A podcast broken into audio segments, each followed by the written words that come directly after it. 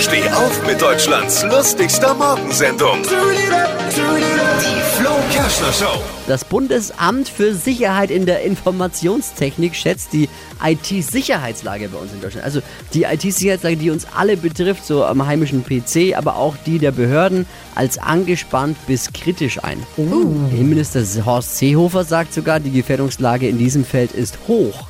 Und er sagt das, ohne sich dabei anmerken zu lassen, dass er eigentlich gar keine Ahnung davon hat und weiß, um was es geht. Aufatmen aber für die meisten deutschen Behörden. Die Faxgeräte sind davon nicht betroffen.